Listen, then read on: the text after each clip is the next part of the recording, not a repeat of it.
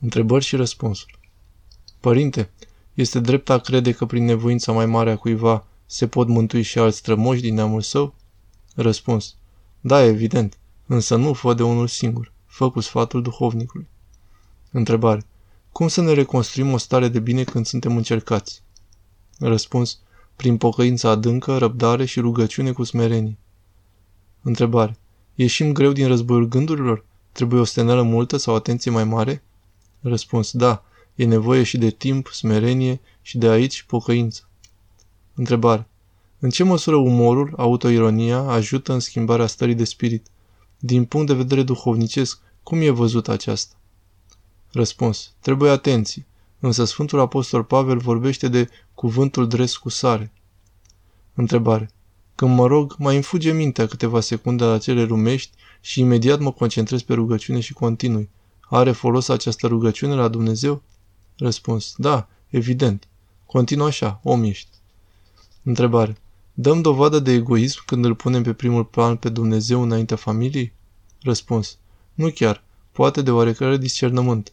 Trebuie să fie Dumnezeu, însă asta să fie fără să inducem tensiuni în familie. E nevoie de echilibrul iubirii. Întrebare. Ce putem face pentru a dezvolta relațiile și prieteniile pentru eternitate?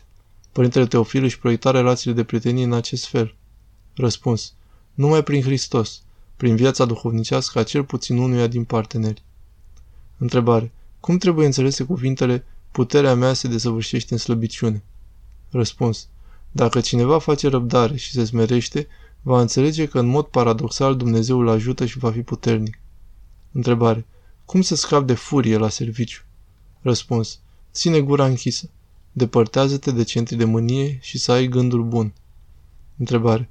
Ce putem face să nu trecem de la râvna duhovnicească la mândrie? Este granița foarte subțire. Răspuns. Să mulțumim pentru tot ceea ce credem că reușim și să ne aducem aminte cât de limitați suntem. Întrebare. Mie grijile îmi provoacă anxietate. Cum se poate să scap?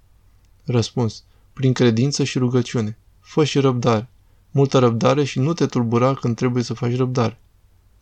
Întrebare.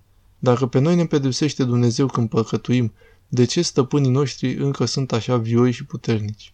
Răspuns. Dumnezeu nu pedepsește pe nimeni. Păcatul fiind distorsiune existențială, pedepsește pe om. Și asta se întâmplă întâi de toate pe dinăuntrul nostru, al lor. Nu judeca pe oameni.